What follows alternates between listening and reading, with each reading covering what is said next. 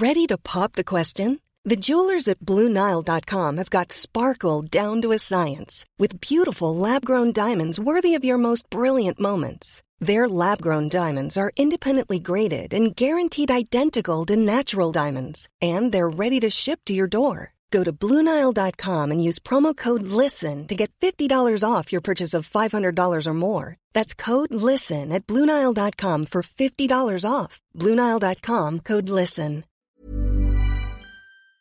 Welcome, friends, to another r slash malicious compliance video. If you could comply to anything, it would be great if you chose to hit those like and subscribe buttons down below. That said, our first story of the day is by Boy in Black 13X. Ex husband Ghost's ex wife racks up a huge bill. He clearly didn't think things through. I'm working in the billing queue in a call center for one of the big three telcos, and a client calls in regarding a billing concern. This lady calls in, is puzzled by why she got charged a one time fee $49 for a wireless access point. It's genuine equipment for wireless set top boxes for Optik TV. She's even more puzzled why she would have that charge when she doesn't have TV services from us. And I inform she does. It started more or less a month ago. She's disputing that because Optik TV isn't available in her area. Now I'm confused. She lives in a small town and there's no Optik TV there. I do a little digging and find that someone, now ex husband, was still on her account and got a three year contract to get a free TV for Optik TV and internet. She begins to cry on the phone and tells me her now ex husband had an affair with a younger woman, divorced her, milked her for as much as he could, and apparently is still milking her for more. He totally ghosted her moved to Alberta, changed his email, phone number, blocked her on all social media, etc. In my mind, I'm like, what a jerk. And I'm like, well, I'm sorry. If you cancel the services, you're on the hook to pay for cancellation fees and so on. I can tell her, though, I can remove his access to your account. And you can also add on a password, downgrade the internet and TV to the bare essentials, and I can attempt to redirect the TV gift from his address to hers, but there's no guarantee as it's been processed already. I can hear the light going off in her head. She says, Wait, what? You have where he's living at now? I say, Why, yes, he's got TV and internet services, so there's a service address. She goes really quiet. Says her lawyer and herself have been trying to track him down, but his family and friends are being tight lipped about it. She asks if I'm allowed to give that info to her. I smile and reply, This is your account. You have unrestricted access for service addresses and emails that your now ex husband provided to us to get hooked up. She asks that I can give her his new address, his new cell number, and the second number left on the account, presumably the new woman, and contact info over the phone right now. I asked if she had a pen and paper handy. She was so ecstatic. And after giving her all the details from her account regarding the second service address, downgrade everything, and he was a hockey fan and there was a game playing right now with his team. So I wish I could have been a fly on the wall when the game cuts out and he calls in to ask what the freak and discovers he's been removed. And there's an account pin and he's been discovered by his ex wife and lawyer. Honestly, OP saved them some money trying to track down that ex husband. I'm kind of curious. When you're in a relationship and you eventually break up, let's say your ex was paying for stuff like Netflix or Spotify and stuff like that, would you still keep using that for as long as you could? Is it kind of shameless to do that? Let me know in the comments down below. Our next story is by Voodoo285. Which one of us will get bored of it first? I worked as a field engineer. They'd want you at a client site by 9 a.m. They'd expect you to stay there till 5 p.m. Most clients would take you 75 minutes to reach, so two and a half hours per day travel on top of on site work. My office, which was my contracted base, was a 70 minute drive away. I didn't mind doing the extra time because I was told to make sure I don't lose money.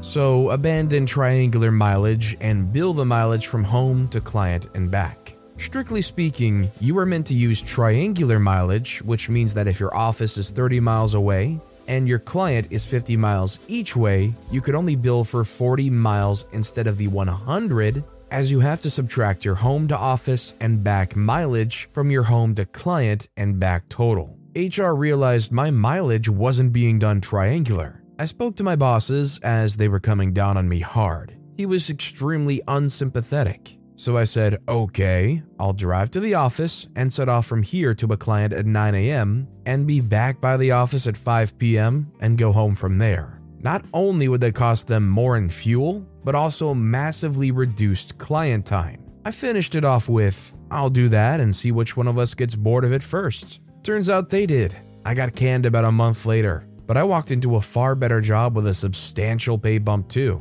Best of all, no more driving. Before the conversation went sour, I suggested they solve the issue by putting my place of work as my home so I could bill from there instead. I tried all sorts, but they just had to have it their way. It really sucked because it was costing so much to actually work there with the excess hours and fuel costs. Sometimes you just can't win. This is one of those weird situations where it's like they're not even doing it for like cost saving or efficiency. They're only doing it because they want you to like submit and comply to them. It's just a really weird mindset altogether. This next story is by Lord Komoot. You need to write a manual for that. A few years ago, I worked for a mildly successful healthcare provider. While the pay wasn't good, the team dynamic was great, and things moved along smoothly. But like a lot of stories here, awesome boss left, and now things sucked with the new boss, whom we'll refer to as boss.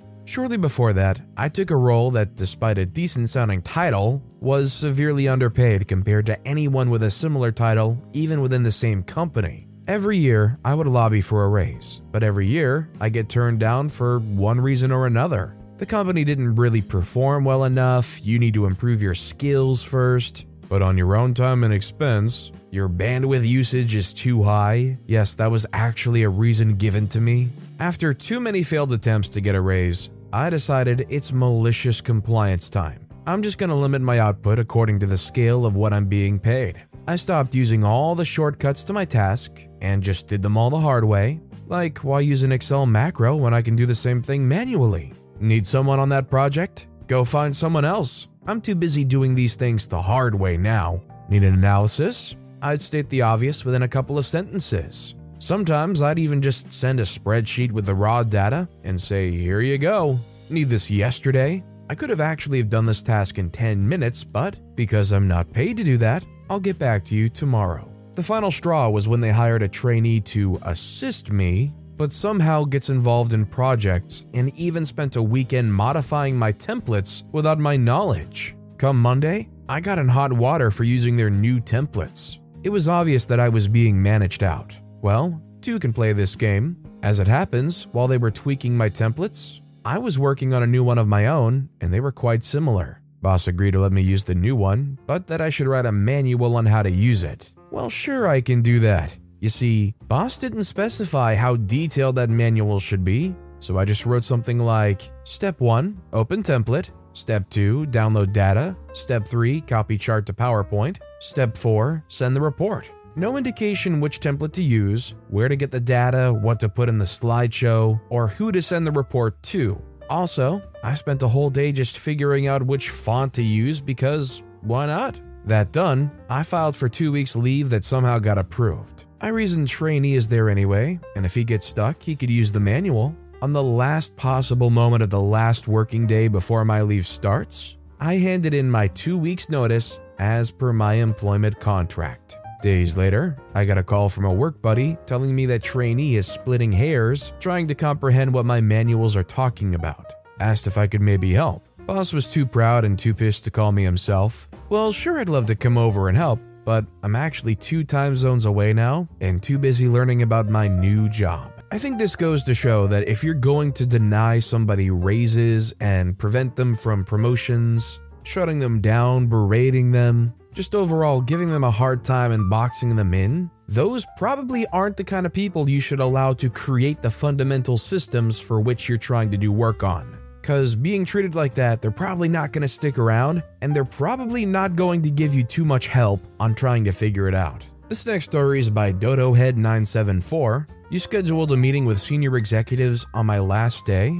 Cool, but you made me return all my equipment, remember? So, for background, I recently changed jobs. I wore two hats at work for 18 months during COVID, and when year end reviews came around, I got a meeting expectations and a 3% raise. Everyone else on our team of six got promoted. Needless to say, I felt the love and found a new job. So I've got my offer and accepted, but before putting in my two weeks, I realized I'd accumulated personal days to the tune of eight days. I scheduled vacation so that for my last two weeks, I'd only have to work Monday and Tuesday. I made sure it was approved in our system and then tendered my resignation effective in two weeks. Now, I know this is kind of a crap way to do it, but I wasn't worried about burning bridges, and they don't pay out personal days, only vacation days, so I wasn't going to lose those days. Anyways, over the weekend, I get emails, phone calls, and texts from my manager. Some angry, some in disbelief, some accusatory. It was a lot. Come Monday, what do you know? There's a meeting with my manager and the executive director first thing in the morning. Call goes exactly like you'd imagine. I'm called unprofessional, I'm leaving them in a bad situation. Why didn't I talk to them if I was unhappy? I had, blah blah blah. We finally get to the point where they just flat out ask me what it's going to take to get me to stay. So I reply, permanent work from home and a promotion. To which the executive director chuckles and says, That's not going to happen. And then I add, and give me a 50% increase which would be 2% more than what my offer was. You could hear the freaking crickets through my noise canceling Plantronics Voyager headset. Long story short, they're both irate at this point and tell me I need to return all company property laptop, badge, etc. ASAP, or I won't get my last paycheck. Cue malicious compliance. You see, in my line of work, our teams collaborate, but we become the experts in our particular area of focus and we were due to present to our C suite and high level execs on my area of focus on a Friday.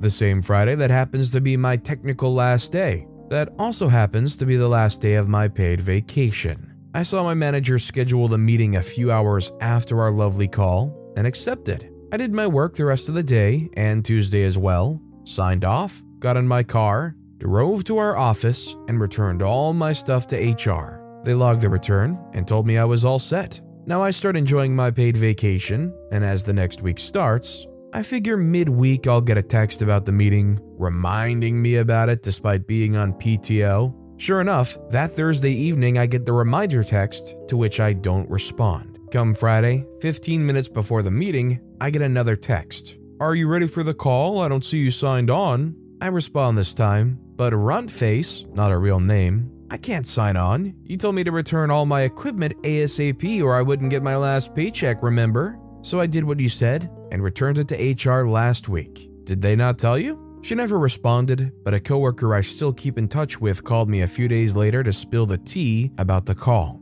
and how no one knew my area. And someone high up at one point said, You're a team lead, but can't explain what your team was doing? Turns out she's been demoted and moved to another department, and I'm two weeks into my new job, happy as a pig in poop. I just think this kind of exposes how the way this whole department runs is just totally flawed in general. Like, if one person just quits, or let's say, God forbid, explodes, you're just screwed and have no idea what's going on. And our final story of the day is by MCG42 Ray. Charge a fee for my own money? It was only a $3 fee, but you know, I'm cheap and easily annoyed by corporate greed. I live in Canada, near the border. Not all of us do, by the way. And banks here routinely offer both Canadian dollar and US dollar accounts. There's even ATMs where you can choose between US dollars and Canadian dollars for withdrawals. It's more convenient and cheaper than exchanging $100 from one to the other every time you want to do some cross border business. The time had come to renew my US passport, and I needed a check for 130 US dollars. Personal checks are like $50 to get printed, and I'm cheap, so instead, I just stop by my bank to get a cashier's check. Since I have US dollars in my account, I figure easy peasy, right? There's an $8 fee for writing a cashier's check, but it's only occasionally, I can cope. Nice young chap helps me out. He looks at the computer and gets that pained look that says, Please don't hate me, but it seems that my kind of account has an additional $3 fee for this kind of withdrawal. Sigh. But wait, there's ATMs in the lobby, and one of them dispenses US dollars, no fee. I ask the poor guy, Can I just get the cash for the check from the ATM? He gets that sort of half smile twinkle of people who are enjoying the compliance, even though he's supposed to be representing the bank, and says, Yes, I guess you can. I'll set your stuff to the side here while you go do that. Three minutes to get the $140 cash, 20s only, and when he finishes with the other customer, he takes the cash, issues me the check for $130, and says, I'll just deposit the extra 10 back into your account. Me, with my best sincere customer smile, said, Yes, please. Thanks for your help, and you have a good day. And off I go. Next stop, Canada Post. I don't blame OP.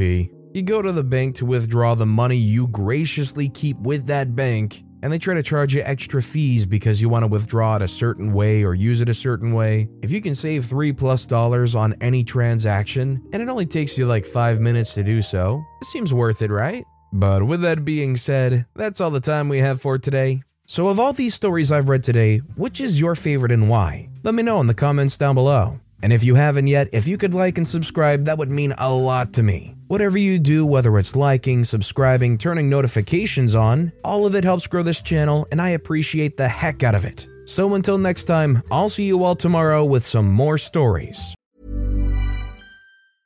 Hey, it's Paige DeSorbo from Giggly Squad. High quality fashion without the price tag? Say hello to Quince. I'm snagging high end essentials like cozy cashmere sweaters, sleek leather jackets, fine jewelry, and so much more. With Quince being 50 to 80% less than similar brands. And they partner with factories that prioritize safe, ethical, and responsible manufacturing. I love that. Luxury quality within reach. Go to quince.com slash style to get free shipping and 365 day returns on your next order.